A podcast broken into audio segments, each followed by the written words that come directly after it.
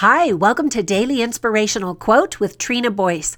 Today's inspiring quote is by Judy Garland, who was an award-winning American actress, singer, and dancer. By the way, have you seen the new feature film about her life? It stars Renee Zellweger and is simply called Judy.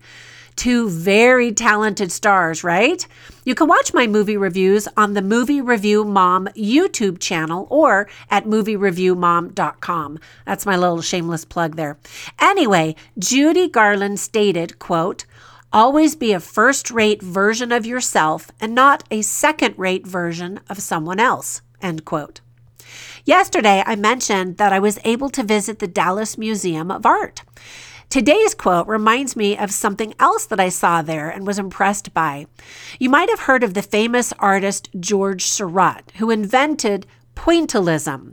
It's an art technique that uses small, distinct dots of color to create images. From far away, everything looks totally normal, but when you walk up to the painting really close, you see each of the tiny dots. It's really amazing. I think I first saw his paintings back in high school when I took a humanities class. What I hadn't seen before were some of the paintings by one of his students, Paul Signac. After working with his mentor, Paul Signac wanted to honor his teacher, but also do something to stand out on his own. So instead of dots, he used paintbrushes to make dashes of colors. And the fact is that his paintings almost look like beautiful quilts. I was really impressed that he wanted to honor his instructor, but also have his own style. And his work was really beautiful and very mesmerizing, actually, I thought. So today, don't worry about copying everyone else you see in the world. You can certainly take inspiration from them, but work on becoming yourself.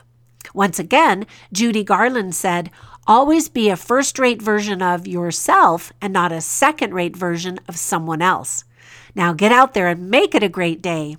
And by the way, be sure to visit our Facebook group to see all of the posters that I create to go with the quotes each day. And then you can click share and share them on your own Facebook page.